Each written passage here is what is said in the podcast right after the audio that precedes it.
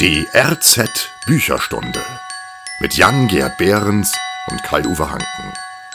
Lesefutter vom Buchbuffet. Guten Appetit! Moin zusammen, heute habe ich mal Verstärkung mitgebracht.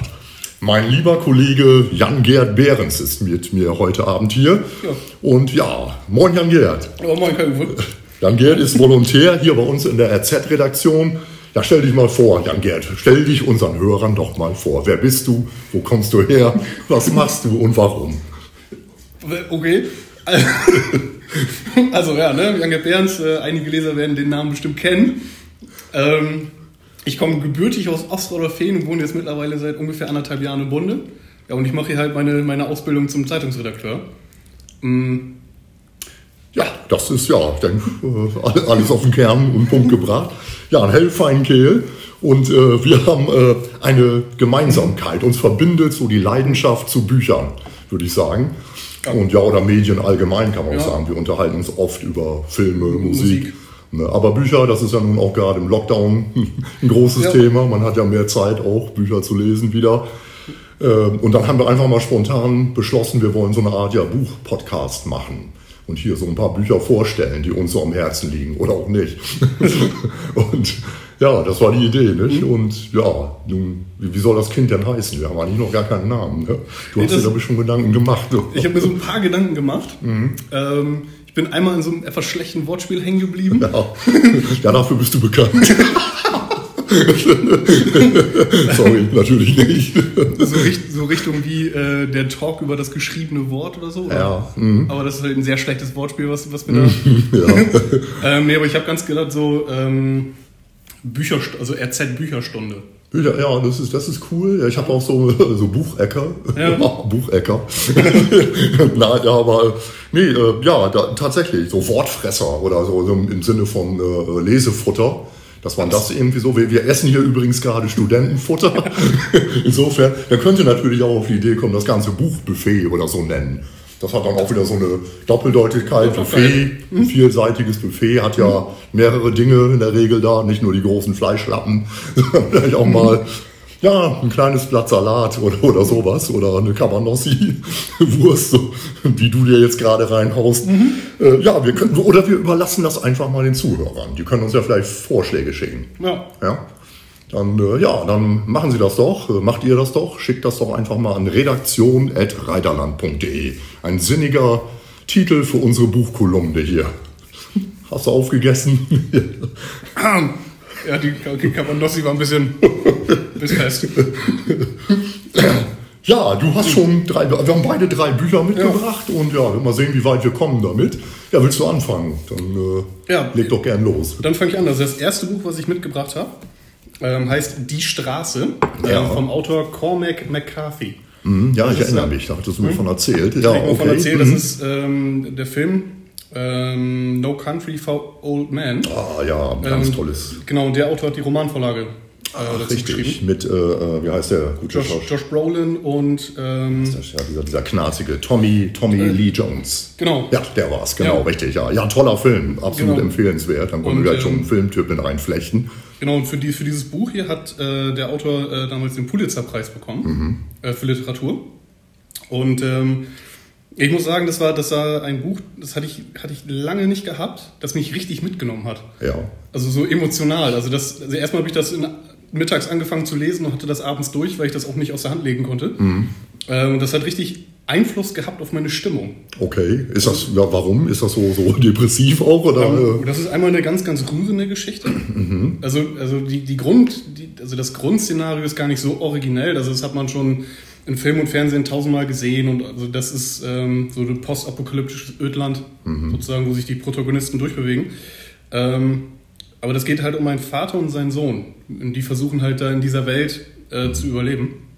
Und das ist, das ist einfach grandios geschrieben. Okay. Ist, ist das äh, so, so Science-Fiction-mäßig mehr? Oder, oder ist, was, was ist das für ein Szenario? Was für eine Katastrophe war da? Das, das, also die Katastrophe an sich wird nicht benannt. Ah, okay. Ähm, es wird nur halt nur gesagt, es, äh, überall ist nur noch Asche. Ja. Also es wächst nichts mehr, es lebt nichts mehr, es ist nur noch so Asche und hin und wieder brecht nochmal Feuer aus und so. Mhm. Ähm, und dann gibt es auch so, so ähm, ja, Mörderbanden und Kannibalentruppen und halt. Okay, ja. Also die, das, das Szenario, sag ich mal, das ist so, bisschen The Walking Dead mäßig. Ja, Nur- Mad Max, so, so. Mad, Mad Max, ja, genau. genau. Äh, so die Richtung, aber das ist, ähm, das wurde uns im Volontärskurs empfohlen. Okay. Ähm, so als, als Beispiel für, für bildhaftes Schreiben. Ja. Ähm, weil der dafür wohl sehr bekannt für ist.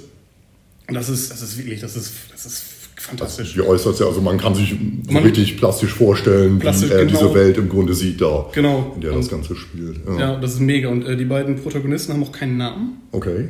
Also es ist halt immer So nur Vater, der, Sohn und genau, äh, der, der, hm. der Mann und der, und der Junge. Ah, okay. Hm. Äh, die sind das. Ähm, es gibt, also es gibt wörtliche Rede, aber die ist nicht besonders, also die ist nicht gekennzeichnet extra. Mhm. Und sowas, das ist, ähm, ja genau, und das, das, was die haben, ist, ist ein Revolver mit zwei Schuss.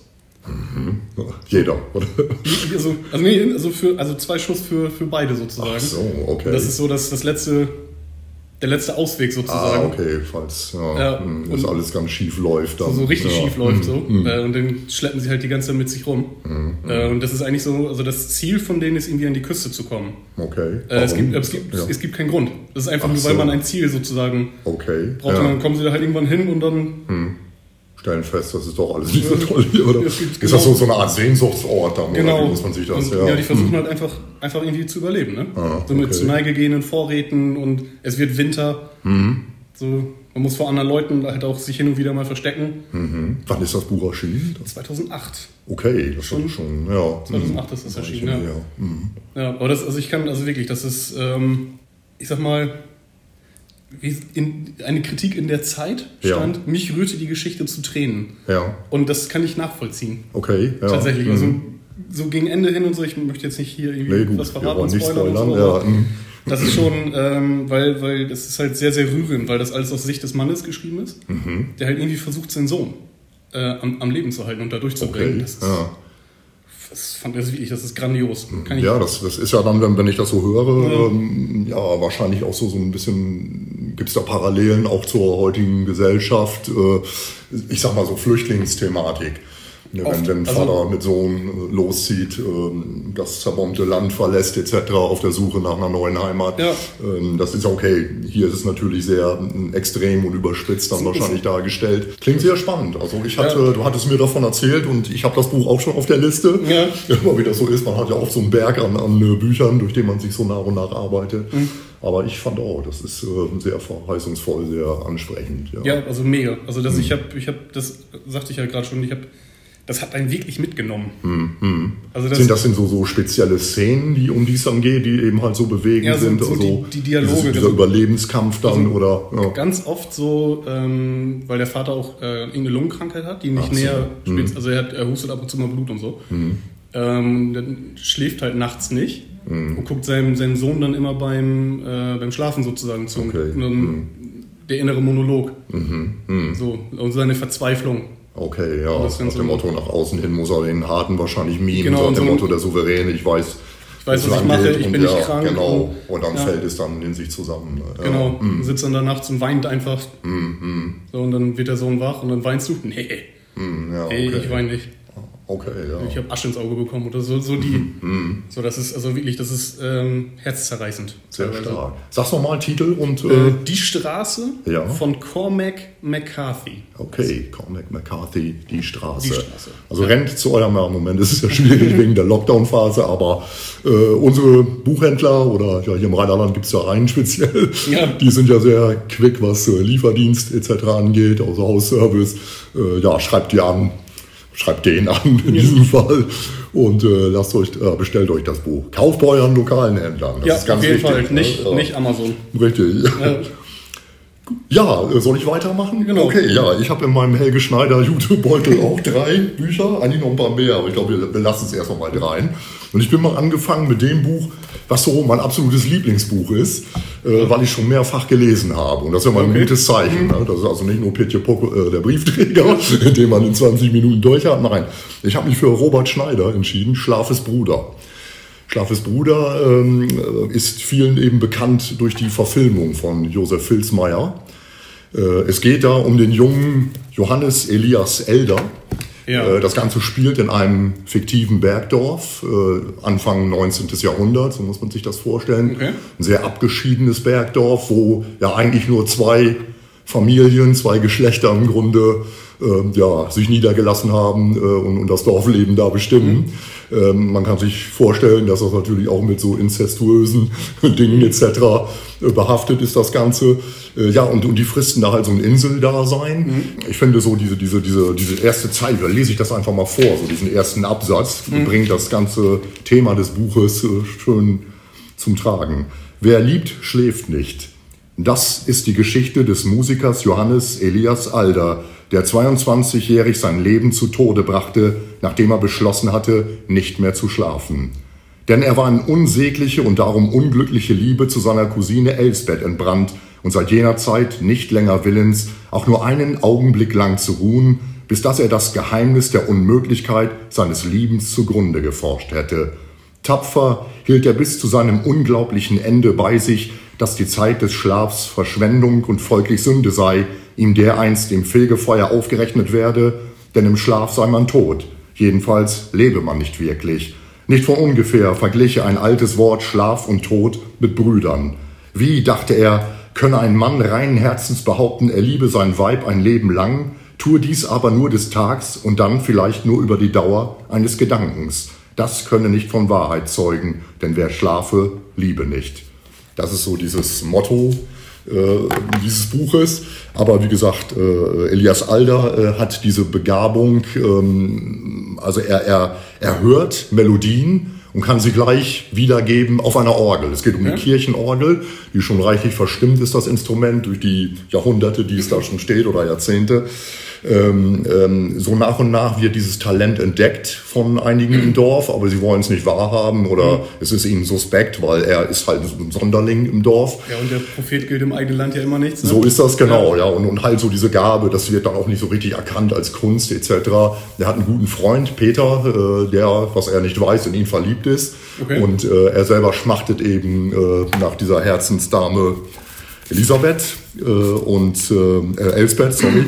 Und ähm, die, äh, ja, das ist so diese Liebeskonstellation in diesem ganzen Buch, aber es geht tatsächlich äh, die Grundfrage, die dahinter steckt, wie viele verkannte Genies gibt es, die nicht, ja, die nicht entdeckt werden. Mhm. Das fand ich ganz spannend. Also ähm, ich sag mal, wir kennen Mozart, wir kennen Beethoven, wir kennen Goethe, Schiller etc.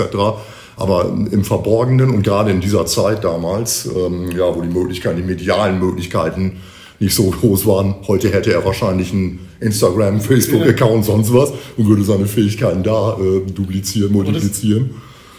Aber das, ist eine, das ist eine sehr interessante Fragestellung. Mhm. Und äh, ich, tatsächlich, also was der Welt also, das, also nicht im Positiven, aber auch im Negativen, was der Welt wohl auch alles erspart geblieben ist. Das äh, muss man sich im Umkehrschluss, muss man sich die Frage sich auch stellen, ganz, ja. ganz bestimmt, ja. Äh, ich fand es wirklich faszinierend, weil äh, er erst in dieser Isolation aufwächst, mhm. dann seine Fähigkeiten erkennt und dann im Verborgenen diese Fähigkeiten ausreift, entwickelt, äh, dann heimlich in der Kirche die Kirchenorgel stimmt, um genau. darauf spielen zu können. Dann irgendwann verstirbt der Organist äh, der, der Hauptorganist mhm. der Kirche, er übernimmt diesen Job und äh, ja, alles ist ganz erstaunt im Dorf, wie toll er das macht. Aber er bleibt immer so Zeit seines Lebens, seines jungen Lebens, immer unglücklich, weil diese unerwiderte Liebe da zu dieser Elsbeth da ist. Ne? Und dann, ähm, ja, ich will auch nicht zu viel vorwegnehmen, ja. aber es ist halt so, ähm, er wird irgendwann entdeckt von einem äh, Experten, sage ich mal, mhm. äh, der ihn da aus seiner tristen Isolation rausholt und ganz groß rausbringen will. Er tritt dann bei einem Orgelwettstreit an in einer Kirche, ja. ähm, größeren Kirche auch, und ähm, äh, ja, verzaubert äh, da das Publikum mhm. über alle Maße. Und äh, ja, ist im Grunde ein, ein, wird als Wunderkind verschrien, aber recht schnell danach, ähm, ja, versucht er eben halt diese Liebe zu der Elsbeth mhm. wieder aufzufrischen und äh, ja tatsächlich auch im Herzen glücklich zu werden. Äh, ja, und scheitert damit fürchterlich. Okay. Und äh, also ich fand, also es ist sehr kraftvoll geschrieben. Es ist von der Sprache her äh, ähm, ja nicht so modern, also ähm, obwohl das ein recht junges Buch ist von Anfang der, der 90er Jahre. Die Verfilmung ist von 95. Okay. Und ähm, aber es ist halt, äh, ja, er ist, und wie gesagt, dieser Sonderling wird sehr gut beschrieben, so dieses äh, Dasein, was er da fristet im Dorf als, ja. als ja, Ausnahmegestalt sozusagen, die keiner so richtig wahrnimmt. Das, das, muss ja auch, also, das, also solche Personen wird es ja wirklich gegeben haben. Mit Sicherheit, ja. Und wie mm. unglaublich frustrierend das gewesen sein muss. Mm, mm. Ich sag mal, wenn man da jetzt wirklich, wirklich was auf, also richtig was auf dem Kasten hat, mm. und man ist dann einfach in so einem Bergdorf umgeben von so, ja. ist jetzt schwieriges Wort, aber von so ungebildeten Bauern Ja, ja, ja, aber so Also genau das- so wird es auch beschrieben in Ja. dem äh, Buch, sehr drastisch auch. Und äh. Es ist eine sehr ja, ja, tief religiöse Gemeinschaft da an dem Dorf und Ja. äh, ja, wo auch so unerklärliche Phänomene gleich äh, fürchterlich geahndet werden, ohne da jetzt vor, äh, zu Ja. viel vorwegzunehmen. Aber ja, all das sind Dinge, die damit reinspielen und die ihn auch letztendlich zu dieser tragischen Gestalt machen, die er ist. Hm. Und äh, aber ja, ich habe den Film dann auch gesehen, natürlich, Ja. ähm, der natürlich anders ist als das Buch, ist ganz klar. Aber man muss sagen, so im Kern setzt er das Thema ganz gut um, Filzmeier. Und ähm, das äh, ist auch durchaus sehenswert. Gerade so diese, diese ähm, Szenen, wie er da in der Kirche da ähm, dieses Publikum fasziniert in den Ja. Kirchenbänken. Äh, also das, das hat der filmisch auch äh, grandios umgesetzt, muss man wirklich sagen. Also, Tolles Buch, liest Ja, sich okay. sehr gut und flüssig und schnell durch. Schlaf ist Bruder von Robert Schneider. Setze ich mir auf die Liste. Das klingt, das klingt wirklich spannend. Definitiv. Ja. Das ist es. Ja, Dann mache ich weiter. ja gern. Ähm, ich ich mache dann mal ähm, mit einem Buch weiter, was ich, wo ich, wo ich das, was ich grundsätzlich sehr gut finde, Ja. ähm, was aber auch deutlich verbesserungswürdig noch ist. Also das ist von Mein Leben als Schäfer äh, von James Rebanks. Ähm, James Rebanks arbeitet für die Vereinten Nationen. Okay. Macht er also irgendwie Kulturbeauftragter für keine Ahnung was, äh, ist auch für das Buch nicht relevant. Äh, und der ist im äh, englischen Lake District äh, aufgewachsen. Das ist so im Norden Englands. Ähm, in so einer traditionellen Schäferfamilie, die dann einmal im Jahr sozusagen ihre Schäfer in die Berge, in die Hügel jagen und dann äh, am Ende oder zum Winter hin dann sozusagen wiederholen. Okay. Ähm, und er beschreibt und er macht das als ähm, nebenher sozusagen diese Schäferei, weil er halt viel zu Hause ist und viel von zu Hause aus arbeiten kann. Ähm, und er beschreibt halt ganz schön diese, diese Tradition und wie er da groß geworden ist. Und ich fand das auch so geil, weil mich das ganz oft und die Leute, die da beschrieben werden, so von der Mentalität her, Entschuldigung, ähm, so an Ostfriesland erinnern. Okay. Also, also das, ist, das ist wirklich so alles so ein bisschen wortkarg, ein bisschen Bisschen ruhig eigenbrötlerisch. Ja. Mhm. sehr bodenständig. Ähm, das, es gibt so eine ganz witzige, ganz witzige Szene, irgendwie, wo sie äh, irgendwie so, so, so im Schaftrieb sind. Er beschreibt das äh, irgendwie sein Onkel. Ähm, und dann jemand so mit seinem, mit seinem neuen Mini Cooper, der, mal Druck macht, weil er da gerne durch will. Und dann geht sein, äh, geht sein äh, Onkel wohl hin und drückt ihm einfach irgendwie so, richtig, so einen richtig dicken schwarzen Bargeld so in die Hand, so hier fürs Auto. Und jetzt lass die Leute, die hier richtig arbeiten, mal in Ruhe. So, so sinngemäß habe ich gedacht, so. Das- ich wüsste mindestens, ich kenne mindestens fünf Leute, die das genauso gebracht hätten. So, das ist, ähm, das ist sehr, sehr witzig. Ja, und auch sehr schön geschrieben, weil, er- weil also, sag ich mal, der seine Heimat da oben wirklich, also liebt. Okay. Also jetzt nicht im patriotischen Sinne, sondern einfach, der, der findet das, den Lake District an sich und die Leute da schon ziemlich geil einfach. Ähm, mein Problem mit dem Buch ist, es ist sehr langatmig. Okay. Wie, wie in, in der, in der äh, Wir- Sprache oder in der genau, Schrift? das ist, ja. das ist ein Mhm. bisschen, bisschen unstrukturiert, das ist ein Problem und es ist sehr, sehr langatmig. Also das ist, ähm, da haben wir auch drüber gesprochen, über Volker Kutscher. Ja, genau, richtig. Ähm, ja, das, das, ist auch so ein Buch, da könnte man locker 100 Seiten Mhm. entfernen und das würde nicht verlieren. So, das, das, ist, das ist so ein bisschen mein Problem damit. Also das ist nicht gut geschrieben. Okay, ja. Hm, Also nicht so, so, so, so einladend geschrieben. Genau, also das nichts, was man mal schnell eben so wegliest. Nee, genau, ja. das ist so ein Buch, das muss man sich erarbeiten. Okay, Also, also ja. es lohnt sich dann, weil das ist wirklich schön. Ähm, aber das ist kein, das ist nicht so für, für nebenbei. Sag ich mal. Also das ist also nicht für einen Sonntagnachmittag mal eben was zum locker weglesen. Okay, hm. So, das, da sitzt man ein bisschen dran. Also das, klingt gut. Wie, wie heißt der Autor jetzt nochmal? James Rebanks. Rebanks, okay. Mhm. Genau, mein Leben als Schäfer. Ja. Ist klar. Du, da, du, da flechte ich gleich spontan ein. Das Buch habe ich zwar gar nicht mit, aber äh, weil wir es gerade angesprochen haben, Volker Kutscher. Ja. Äh, ähm, für alle, die es nicht wissen, Volker Kutscher ist ja der äh, Autor, der die Buchvorlagen für die ja, sehr populäre Serie Babylon Berlin Ja. geschrieben hat. Äh, und äh, da gibt es mittlerweile, ich weiß gar nicht, sieben Bände? Acht, Bände? ich glaub, der glaub achte ich schon. Ne? rausgekommen. Ja. Äh, also die, die, die äh, ersten drei Bände sind in den bisherigen Fernseh- oder Filmstaffeln da abgehandelt sozusagen. Ähm, ich habe tatsächlich, weil ich die Serie fand ich absolut klasse. Also ich war eher skeptisch, weil ich mit der ja, Thematik so nichts anfangen konnte. Aber, Nee, aber ähm, die ist auch allein, wie viel Mühe die sich gegeben Ja. haben bei der Ausstattung und dem ganzen Szenario. Genau, also alle diese Authentizität rüberzubringen des Berlins der, der 20er, Anfang 30er Jahre. Das spielt alles im Grunde äh, ja, im Vorabend der, der, der Nazi-Diktatur, kann man Ja. sagen, der Machtübernahme. Ähm, äh, und ja, in Berlin eben halt angesiedelt, aus Sicht eines äh, Ermittlers namens Gerion Rath. Der kommt aus Köln nach Berlin, arbeitet da bei der Sitte, wie es so schön Am heißt. Anfangs, ne? Am Anfang, genau. Später wechselt er dann in die Mordkommission auch. Äh, ja, und der versucht sich in diesem Großstadtdschungel Berlin zurechtzufinden. als Rheinländer. Genau, als Rheinländer mit all seinen, ja, auch mit all den Fallstricken, die diese Stadt zu bieten hat, nicht nur krimineller Art, sondern auch was so Sünde, Nachtleben etc. angeht. Äh, lernt dann da eine, eine junge Dame kennen, ne, diese Charlotte. Das ist ja die, die äh, spätere Sekretärin da in, im, im Kommissariat. Frau Ritter. Genau, Frau Charlotte Ritter, genau, Fräulein Ritter. Ähm, ja, die beiden ne- lernen sich dann näher kennen in den Film rein, ohne da jetzt, äh, oder in der Serie, ohne da zu viel vorwegzunehmen, ist das, glaube ich, noch nicht ganz abgeschlossen, dieses Liebeskapitel. Ich bin jetzt tatsächlich, ich habe die ersten Bücher gar nicht gelesen, bin jetzt mit dem Nachfolgeband dieser Der, der Serie. bisherigen Serienstaffeln angefangen. Das ist der vierte Band, Goldstein heißt der. Und da geht es um einen ähm, ja, äh, äh, amerikanischen Gangster aus Chicago, der dann eben nach Berlin kommt. Ähm, die die ähm, Berliner Polizeibehörden sind schon vorgewarnt, dass der da aufkreuzt und er wird dann auch quasi äh, Tag und Nacht beschattet, ähm, damit er da keinen Unfug äh, treibt, weil äh, es geht so das Gerücht rum, der wäre mit einem Spezialauftrag nach Berlin gekommen und soll da Leute um die Ecke bringen. ja, okay. Genau, und ja, Gerion Rath wird dann abgestellt, diesen Goldstein zu bewachen, der in einem Hotel residiert, ganz fürstlich.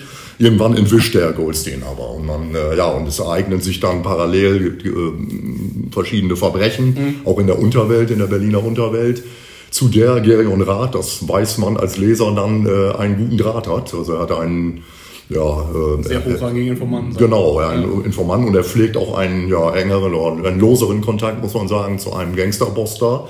Äh, und das ist so eine, ja, eine Hand wäscht die andere Beziehung da zwischen den beiden. Und ähm, ja, äh, dann ähm, äh, Hauptrahmenhandlung äh, ist eben diese Goldstein-Geschichte, aber es gibt noch so, so eine Nebengeschichte und zwar geht es um zwei junge also zwei Jugendliche aus Berlin, äh, Mädchen, Junge, die immer auf Einbruchstour gehen, um äh, ihren äh, ja, äh, sparsamen Etat etwas aufzubessern. Also ganz arme, obdachlose Kinder. Ähm, und die brechen in Kaufhäuser ein und ja, nehmen alles mit, was nicht nied- und nagelfest ist und ähm, setzen das über eine Nele ab. Und bei einem dieser Raubzüge im Berliner KDW äh, kommt dann der Junge zu Tode und ähm, ist von einem Polizisten da quasi ins Jenseits befördert worden. Und ja, und dann ähm, ja, ist, so, ist so dieses ähm, Moment, äh, dieses Mädchen taucht unter, Ja. wird gleichzeitig gesucht, weil sie natürlich da, ja, dann, dann natürlich, sie ist erkannt worden dann am Tatort und äh, ähm, ja, ähm, sie taucht unter, versucht, diese Charlotte Ritter hat dann irgendwann Kontakt zu ihr und es ist, läuft, äh, es besteht immer die Gefahr, dass, äh, ja, der Polizist, der damals das Mädel, äh, den Jungen ermordet hat, dass äh, der wieder aufkreuzt und das Mädchen, dem Mädchen eventuell auch äh, ans Leder will. Ja. Ähm, also hochspannend, äh, die, diese einzelnen Handlungsstränge, aber wie du eben schon sagtest, es ist alles sehr ausufernd geschrieben. Äh, Für einen, der sich so ein bisschen für deutsche Geschichte äh, interessiert, äh, durchaus lesenswert, weil äh, auch so viele Ja. Aspekte der, der ja, deutschen Geschichte, auch der politischen Geschichte da äh, eingeflochten werden. Und das macht er ganz gut, der Kutscher, muss man wirklich sagen. Mhm. Aber es ist tatsächlich so, gerade so im letzten Drittel habe ich gemerkt auch, ne, dass man ja auch nachlässiger wurde und äh, Man, man fängt an, Absätze zu überspringen. Ja, Also das, mal- ging, ging mir genauso. Also Ich Ja. habe äh, jetzt zuletzt von ihm ja der, der Stumme Tod gelesen. das äh, ist äh, der, den- der den- Roman davor, ne, glaube ich. Ne? Ist das, Ich glaube, mit den, mit den Schauspielerinnen, die. ja genau, in Babelsberg ist, ist das Ja. angesiedelt im Filmstudio. Ne? Ja, genau. Und Mhm. das ist. Ähm, also mein, mein Problem ist, gegen Ende zieht das ja immer an. Mhm. Aber das ist dann wirklich das letzte Kapitel, was dann auch dynamisch geschrieben ist. Ja. Und der ganze Rest, da sitzt man, liest man immer und denkt so, Junge, Ja. komm zum Punkt. Ja, das ist, ist so äh, das- ja, ist mir ähnlich ergangen da. Ne? Also ich, ich hade auch noch mit mir, ob ich mir tatsächlich jetzt gleich den fünften Band hinterher hole. Aber äh, also lesenswert auf jeden Fall. Ja. Äh, sollte man mal antesten. Vielleicht auch wirklich anfangen mit, der, mit dem ersten Band. Das ist der nasse Fisch. Der nasse Fisch. Ja, ne? ja. genau. Dass man da mal mit einsteigt, dann hat man ungefähr ein Feeling dafür, ob das äh, ja etwas Ja. für einen ist. Da ja. kann, ich, kann ich an dieser Stelle auch gleich mal eine Empfehlung aus, äh, aussprechen, und zwar für einen anderen Podcast. ja, gern. Äh, und zwar von Deutschlandfunk Nova. Mhm. Hat, hatte ich ja schon mal, glaube ich, auch erzählt. Ne? Deutschlandfunk Nova, eine Stunde History heißt das. Die haben nämlich mal ähm, mehrere Folgen zu Der nasse Fisch gemacht. Hm, okay, ja. Ähm, wo sie dann nämlich das. Mhm. ähm, so Kapitel für Kapitel mehr oder weniger durchgegangen sind und dann einfach ähm, Sachen erklärt haben, die da vorkommen. So diese Ringbruderschaften und Genau, richtig. Das, Äh, das dieser ganze ist ja Kram. ein beherrschendes Thema da. ja, das, Mhm. das ist sehr, sehr interessant. Also das ist, ähm, wenn man sich dafür wirklich interessiert, sehr empfehlenswert. Okay, machen wir ausnahmsweise mal Werbung für Ja. einen anderen Podcast, aber in der, an der Stelle äh, tut man sich ja auch nichts. Ja. Nö, das ist Da haben wir nichts zu befürchten. Nee, darum, Durch das ist eine, eine andere Ausrichtung, sag ich mal.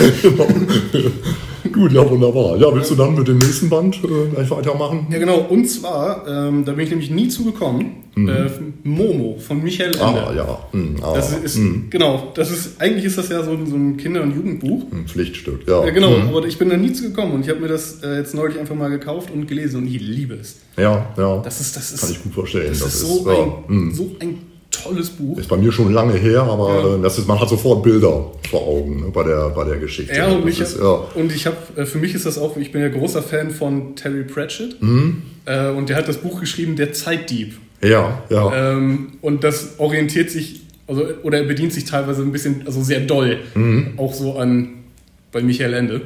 Also, also er klaut nicht, aber äh, Mhm. er integriert das so ein bisschen, sag ich mal, in seine Welt, so mit so einem Augenzwinkern.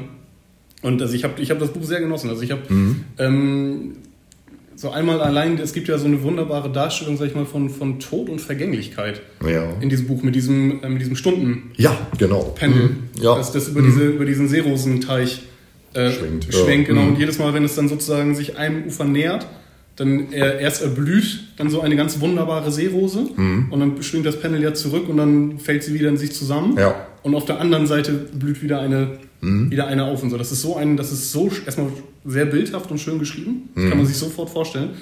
Und das ist so einfach, ich finde, das ist grandios. Also wenn man, wenn Mhm. man seinen Kindern so das Konzept von Zeit ja.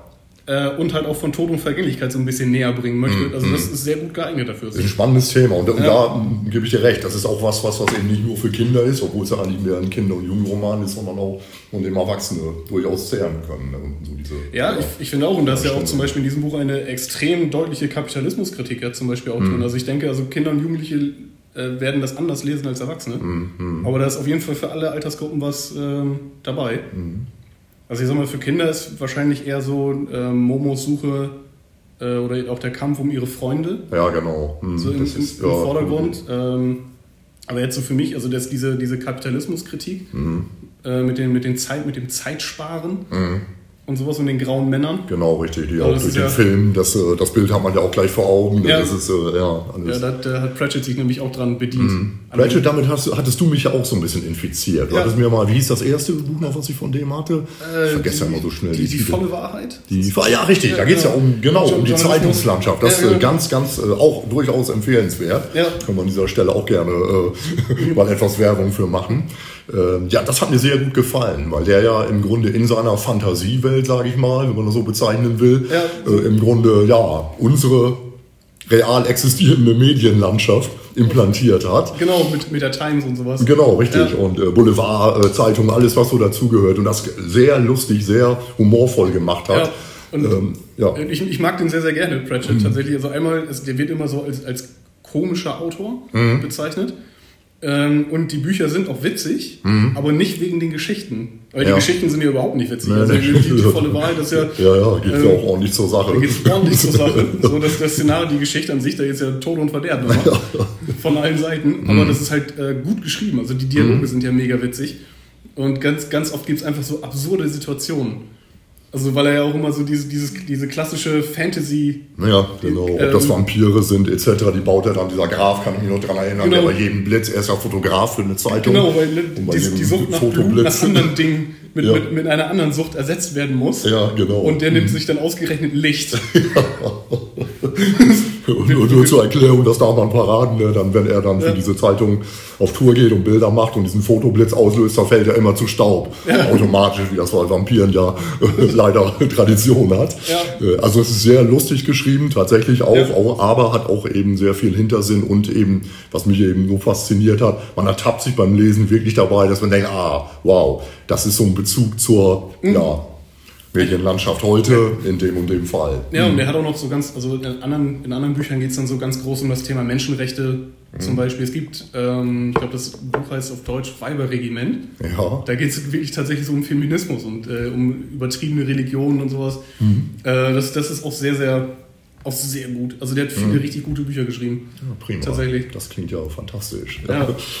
Ja, super. Ja, ich habe äh, dann noch eins mit, was ich auch wirklich dabei habe. Ähm, man hat ja als äh, äh, ähm, Redaktionsvater dann auch so einen Bildungsauftrag für den jungen Kollegen. Und deswegen habe ich mal etwas, etwas ja, vielleicht Ausgefalleneres mitgebracht. Und zwar von Udo Jürgens. Okay. Was ja kaum einer weiß, Udo Jürgens hat auch geschrieben, nicht nur Songs. Er ist Mhm. ja, also ich finde, Udo Jürgens ist ja äh, in meinen Augen und Ohren, also einer, ja, wenn nicht sogar der deutsche Musiker, der also in puncto Text und Musik Anspruch reingebracht hat in dieses Ganze wie, wie kaum ein anderer. Okay.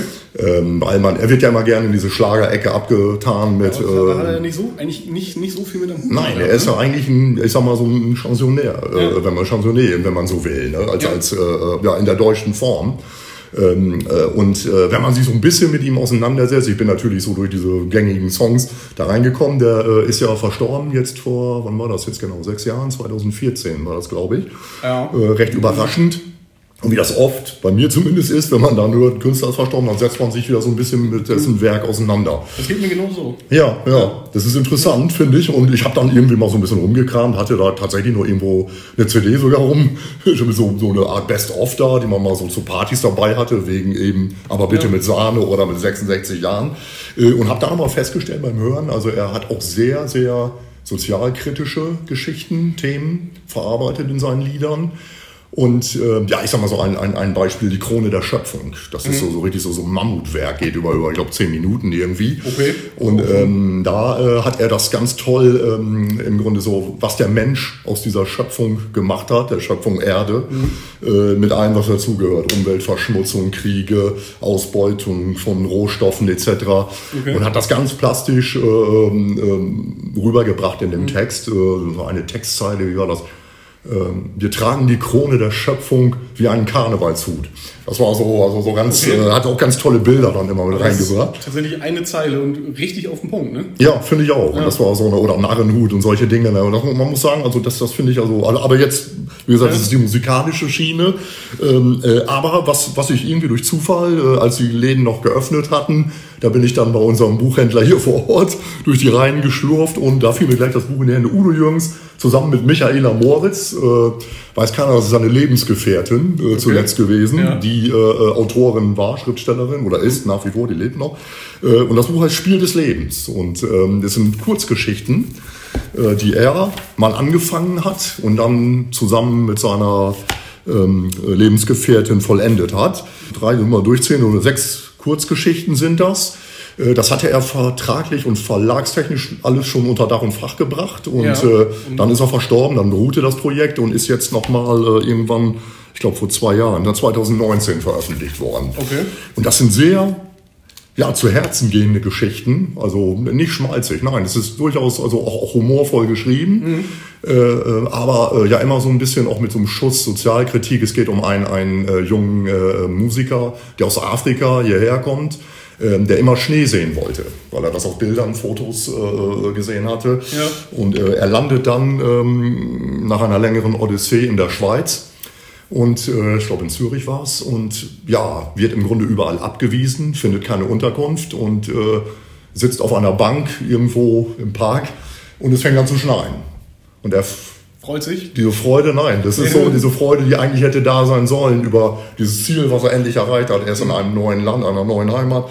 Ähm, ja, äh, es schneit, aber es ist bitterkalt, er friert, hat natürlich nur leichte Klamotten an und hadert jetzt so ein bisschen mit seinem Schicksal. Wird dann das aber. Ist sehr aktuelle. Ja, genau. Thematisch. Wird dann aber entdeckt, tatsächlich, weil er ein, ein unglaubliches musikalisches, er ist, ist Schlagzeuger oder Ja. Bongo-Spieler erst und landet dann, und das ist, äh, da schließt sich der Kreis mit Udo Jürgens, in der Kapelle von Udo Jürgens, in dieser Begleitband, Ja. die er dann auch bei den Konzerten dabei hatte und ist heute noch äh, ja, als Musiker aktiv.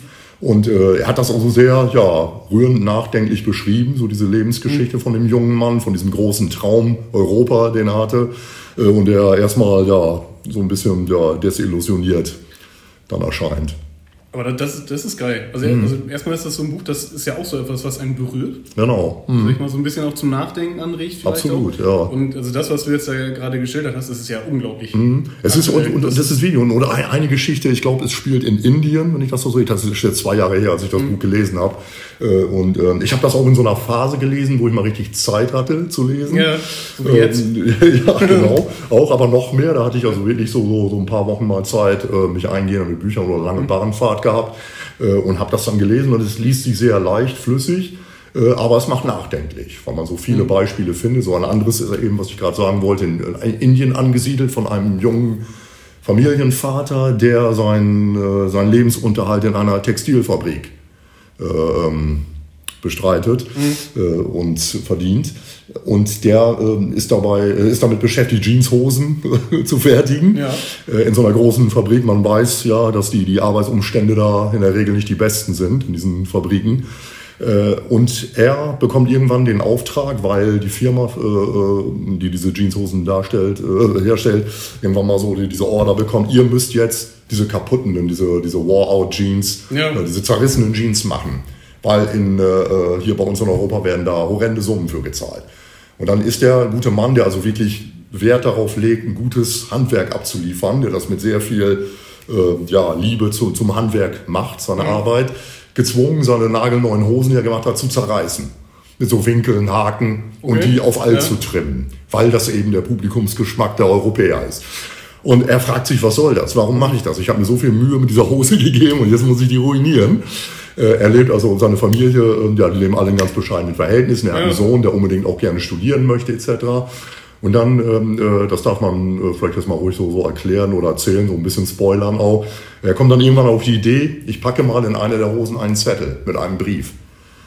Ja. Und beschreibt dann so nach dem Motto, ich arbeite hier in einer Fabrik in Indien, so und so, und ähm, ja, ähm, ich verstehe nicht, guter Mann, Sie haben sich diese, oder ja, so eine Herrenhose offensichtlich, Sie haben sich diese Hose gekauft, erklären Sie mir bitte, warum die kaputt sein muss. Ich arbeite hier täglich so und so viele Stunden und äh, äh, ja, mit viel Herzblut mache Ja. ich meine Arbeit und äh, erklären ich möchte es gerne verstehen. Das war so die Reaktion eigentlich oder die, die, die, äh, ähm, äh, ja, die Intention dieses Mannes dann. Ähm, und das ja Wunder geschieden. Das ist eine verbürgte Geschichte. Er hat äh, Jürgens und äh, seine Lebensgefährtin haben sich da auf einen Zeitungsbericht berufen, der genau diese Geschichte erzählt hat in kleinen Zeilen, in kurzen Zeilen. Äh, es kommt tatsächlich ein Kontakt zustande mit dem Käufer, der ich weiß nicht wie, äh, der, der, den, den Kontakt herstellt zu diesem Inder. Und äh, ja, und daraus entwickelt sich eine richtige Freundschaft. Und er, und das ist natürlich ein bisschen kitschig, mag man sagen, aber ich finde, das ist so, er hat dann so dieses versöhnliche Ende, ähm, aber dann verbunden mit diesen Arbeitsbedienungen und diesem, ja, ihr sind auch, dieser, dieser. Das, das ja. wollte ich nämlich gerade sagen. Also das, das muss einem ja auch total bescheuert vorkommen. Mhm. Ich sag mal, wenn du jetzt in, in einem dritte Weltland oder in einem Schwellenland wie Indien, sag ich mal, in, in Armut aufwächst Mhm. und deine Hosen vielleicht zerrissen sind, aber nicht, weil du das willst, Ja, ja, ja. Hm, so, sondern weil du einfach keine, keine nichts Besseres dir leisten genau. kannst. Ja, sicher. Und dann arbeitest du in einer Fabrik Mhm. äh, und wirst gezwungen, intakte Hosen zu zerreißen, Ja. weil es auf der anderen Seite der Welt ja. Mode Wo ist. der letzte Schrei ist. Ja, Ja, und man selber möchte einfach gerne eine heile Hose haben. und auf der anderen Seite der Welt, in dem reichen Land, wollen die Leute kaputten Hosen haben. Mhm, So dass man das Schwierigkeiten hat, das nachzuvollziehen. Also das ist ja sehr nachvollziehbar, sag ich mal. Also ich fand, das waren also sehr schöne Geschichten, auch mit so einem Aha-Moment. Ähm, äh, Also alle kriege ich jetzt inhaltlich auch nicht, ehrlich gesagt nicht mehr zusammen. Wie gesagt, zwei Jahre her, aber äh, äh, die waren also so, ja, die ließen einem so ein bisschen auf das Herz aufgehen. Und äh, das geht mir bei den Songs ja genauso oft. Ne? Sie machen nachdenklich, aber Klassiker-Song von Udo Jürgens ist ja, ähm, äh, ich war noch niemals in New York. Ja. Wo dieser Lebenstraum einmal ausbrechen nach New York oder Amerika oder sonst wohin fliegen, äh, da nochmal neu beginnen, äh, in, in, in drei Minuten noch was da irgendwie zusammengefasst wird und auf so eine, ja, rührende, eindringliche Weise. viele werden das als Kitsch abtun, aber ich fand, ähm, das war sehr, ja, ähm, ja, nachvollziehbar, so wie er es geschrieben hat. Kann ich mir das ausleihen? Das kannst du auf jeden Fall gerne. es liest sich auch, wie gesagt, sehr äh, fix und schnell. Und ja, ich war so angenehm überrascht, weil Ja. das war auch wieder eine neue Welt. Und ja, es ist uns leider nicht vergönnt, noch mehr Geschichten von ihm zu Das, lesen. das würde mich interessieren. Hier. Ja, gerne. Reiche reich ich dir gleich mal rüber. Ja, danke schön.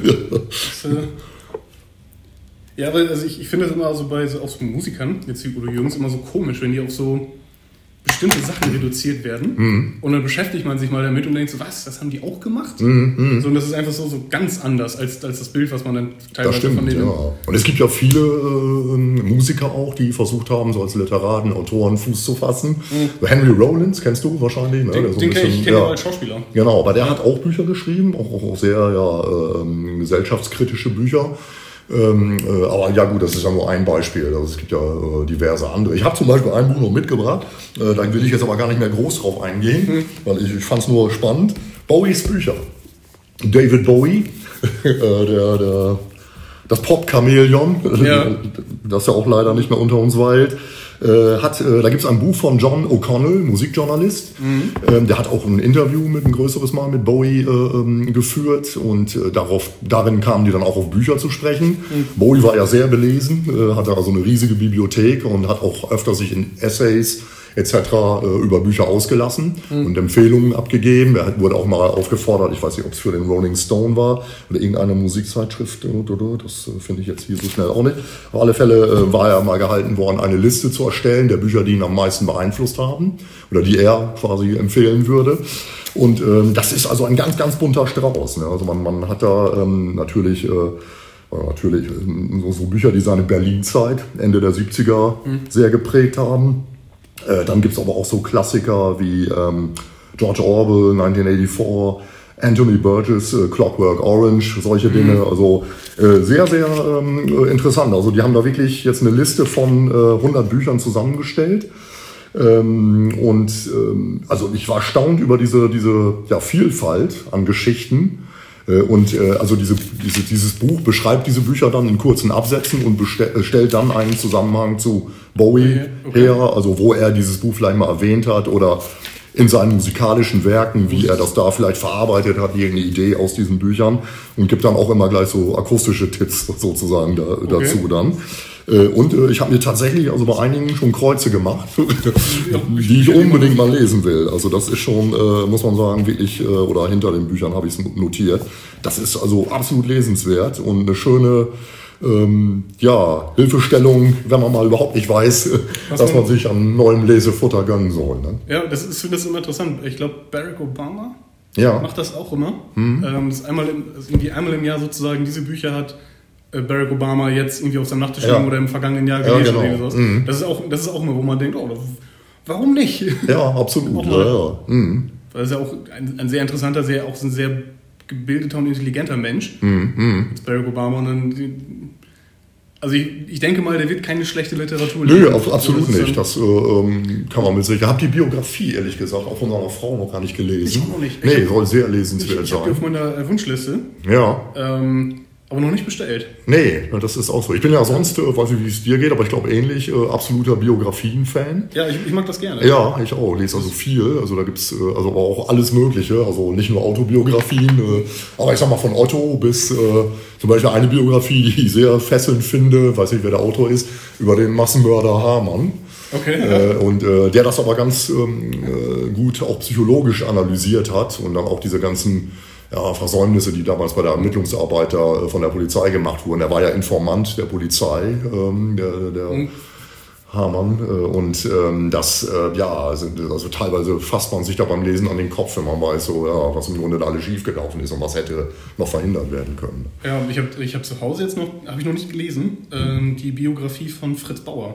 Ah, okay. Ja. Der, der, ähm, der KZ oder der, Ja. der Holocaust-Überlebende, der dann ähm, Generalstaatsanwalt in Hessen war. Dann, ne? Mhm. Und dann ja zum Nazi-Jäger.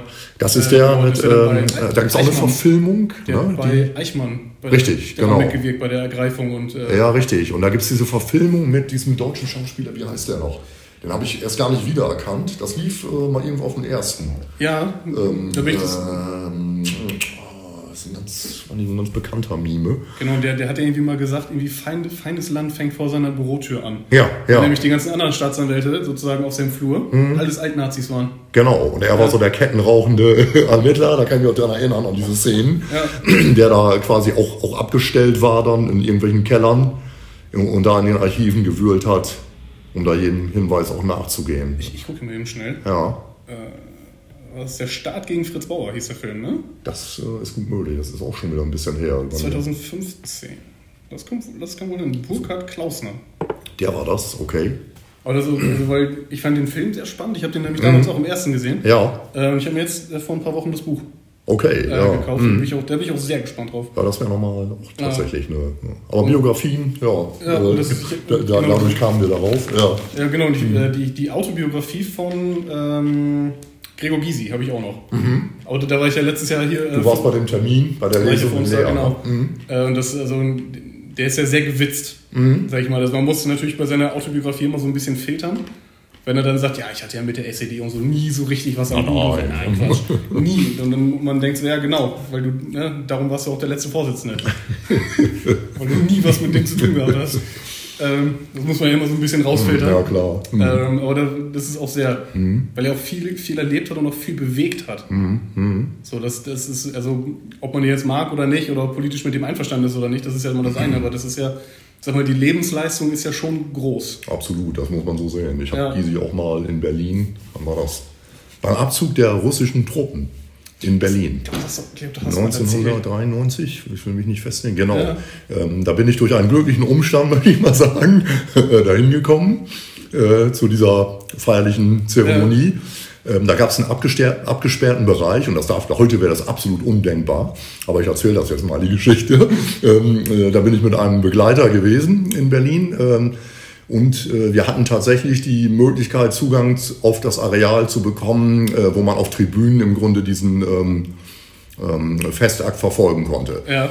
Und ähm, es war alles äh, relativ hermetisch da abgeriegelt, Scharfschützen auf den Dächern etc. Es war auch hochkarätig besetzt, damals Kohl, Ja. Bundeskanzler dabei, und äh, Boris Jelzin. Und ähm, äh, ich weiß, dass wir dann da beim Einlass äh, da standen und da wurde natürlich scharf kontrolliert und äh, wir wurden aber gar nicht mal nach, dem, nach der Einlasskarte oder ähnlichem gefragt und sind da quasi in so einem Pult mit durchgerutscht. Und direkt hinter uns lief Gregor Gysi der auch aufs Areal Ja. wollte und sofort angehalten wurde. Nein, hier, Sie kommen hier nicht durch. Ja, aber ich bin's doch, der Gysi, sagte er dann noch. Äh, aber wie das ausge ob er tatsächlich ausgeht, weiß ich nicht. Aber wir haben das Ganze dann mit einem Schmüstern dann zur Kenntnis genommen, weil wir wurden gefragt, wir hatten zwar diese Zugangsberechtigung, aber Ja. gefragt wurden wir nicht. Aber heute undenkbar, ne, wenn man Ja, überlegt, wie das... Äh, Zur ja. Bundeskanzlerin und dem russischen Staatspräsidenten einfach mal eben so. Das ist schon, ja, ja, damals eine andere Welt gewesen, irgendwie, Ja. muss man wirklich sagen. Ja. Aber Biografien, das vielleicht nochmal so als, als Abschluss äh, für Mhm. diesen Komplex. Ähm, ich habe auch, also auch durchaus empfehlenswert ist die ähm, Autobiografie von Fritz Rau, dem großen Konzertveranstalter. Mhm. Weil auch schon einige Jahre nicht mehr unter uns. Den habe ich auch nochmal live in einer Lesung in Leer erleben dürfen, im Zollhaus Café. Ähm, der ist also im Grunde der, der, der, ja, wie nennt man ihn, den, den, den, den Paten, den Godfather der Konzertveranstalter in Deutschland. Er war der Erste, der im Grunde alle großen Namen hier nach Deutschland geholt hat. Das ist aber auch spannend. Er fing an als Jazz, Ja. äh, war auch selber ein großer Jazz-Fan, auch Musiker. ähm, Und ist dann irgendwann mal in diese andere Ecke, in die populäre Musik äh, reingerutscht und hat, also war der Erste, der die, der die Stones hierher geholt hat, der Jimi Hendrix hier eine ganz enge Freundschaft zu Jimi Hendrix hatte. Und ähm, äh, ja, alle großen Namen, sag mal, Tina Turner, Springsteen, wie sie alle, Queen. Das sind ja auch spannende Geschichten. Absolut. Und er hat das wirklich ganz toll. Er hat also wirklich jeden Künstler, den er betreut hat, so Kapitel gewidmet. Udo Lindenberg war auch, äh, er war auch ein großer Förderer, wollte ich sagen, von Udo Lindenberg. Äh, und ähm, es ist so, also es ist wirklich ein richtig so ein, ja, ein tolles Lesebuch der, der, der populären Rockmusik. Ja, das Weil diese ganzen Namen haben alle Klang, ne? Und äh, er erzählt dann so seine Anekdötchen da und jetzt es fiel mir gerade Ja. ein, als ich diese Geschichte mit Gysi erzählt hatte. Ähm, der hatte auch so eine schöne Anekdote. Das war bei einem Stones-Konzert. Ähm, da auf dem, das war glaube ich im Müngersdorfer Stadion in Köln, äh, über das Gelände schlenderte und dann so aus dem, äh, aus dem Zuschauerraum dann das alles auf sich wirken ließ und dann langsam wieder zur Bühne zurückging und da vor so einem zwei Meter Schrank an Security-Mann stand und der ihn nicht reinlassen wollte. Und Fritz Rau tobte rum, das hat er sehr schön beschrieben da. Er wollte sofort aufs Gelände, er wäre hier der Veranstalter. Und dann so sinngemäß, ja, und ich bin der Kaiser von China. Die kommen Ja. hier nicht rein, ohne Backstage-Spaß kommt hier keiner rein. Und dann hat Rau dann so gesagt, ja, ähm, im Nachhinein habe ich gedacht, der Mann hat seinen Job top gemacht, habe ihm noch extra ein Scheinchen zugesteckt, dass er so hartnäckig geblieben ist. Na, ob es so war, weiß man nicht. Wir wollen nicht hoffen, dass der Kerl hochkant geflogen ist. Aber äh, es ist also wirklich durchaus amüsant, äh, sehr Ja. viele äh, Schmunzelanekdoten da drin. Äh, Also das ist auch eine unbedingte. Ich habe das Buch sogar mit Widmung, Widmung, was mich sehr stolz macht. Und, Das, äh, das ist auch echt geil. Also alleine so, dann so, so Geschichten auch über die Stones Ja. in ihrer Anfangs, das war ja dann relativ Absolut. in ihrer Anfangszeit noch. Genau. Und über Jimi Hendrix, das ist ja Das ist schon, also Lesegold, muss man, Marlene Ja. Dietrich, auch, auch die deutschen Künstler kommen da. Lesegold. Das Ja. ist auch kein schlechter Titel hier für den. Lesegold. Ja. ja, das ist auch gut. Ja, es ist nicht immer alles Gold, was glänzt, aber ähm, unter dem Plakativ, das ist gut. Das nehmen wir auch nochmal in die engere Wahl. ja, ja, wunderbar. Ich weiß gar nicht, wie weit wir sind. Junge. Wir haben ja schon ganz schön was abgerissen, ne? Stunde haben wir bestimmt, oder? Mit Sicherheit. Oh ja, ja. Fast eine Stunde, ja. Ja, 52 Minuten. Ja, ich würde sagen, wir, wir machen einfach jetzt mal Ich glaube, dann einen kleinen Cut. damit verbleiben, würde ich sagen. Ja, richtig. Also für den Auftakt fand ich das sehr informativ und spannend. Sehr gut. Ja, ich habe viel mitgenommen von deinen Ja, Büchern da. Also die Straße ist also. Habe ich dir auch äh, extra mitgebracht. Oh, das ist ja super. Danke, sage ich herzlichen Dank. Äh, Ich bin jetzt auch mit Goldstein ja durch. Ja. Äh, Mit Kutscher und äh, hab. Nee, jetzt, ich hätte noch was, aber nee, ich glaube, ich nehme mal die Straße. Ja, also- das ist gut. Ja. Mhm. Ja, klasse. Ja, dann wir danken fürs Zuhören. Genau. Wenn sie so lange dabei geblieben sind. Das werden wir an den Hörerzahlen messen. Und äh, ja, und ja, wenn das ankommt, ja, also schicken Sie uns gerne auch eine E-Mail, wenn es Ihnen gefallen hat. Ja. An redaktion.reiterland.de oder an unsere Facebook-Seite, je nachdem. Wir freuen uns über Ja. Response. Genau. Dann auch. Ja, Schönen Abend. Ne? Ich glaube, wir nehmen noch ein, eine Gersten-Kaltschale gleich zu uns und Würde dann sagen. ja, überlegen wir uns, was wir als nächstes machen. alles klar. Danke. Ciao. Bis dann. Ciao.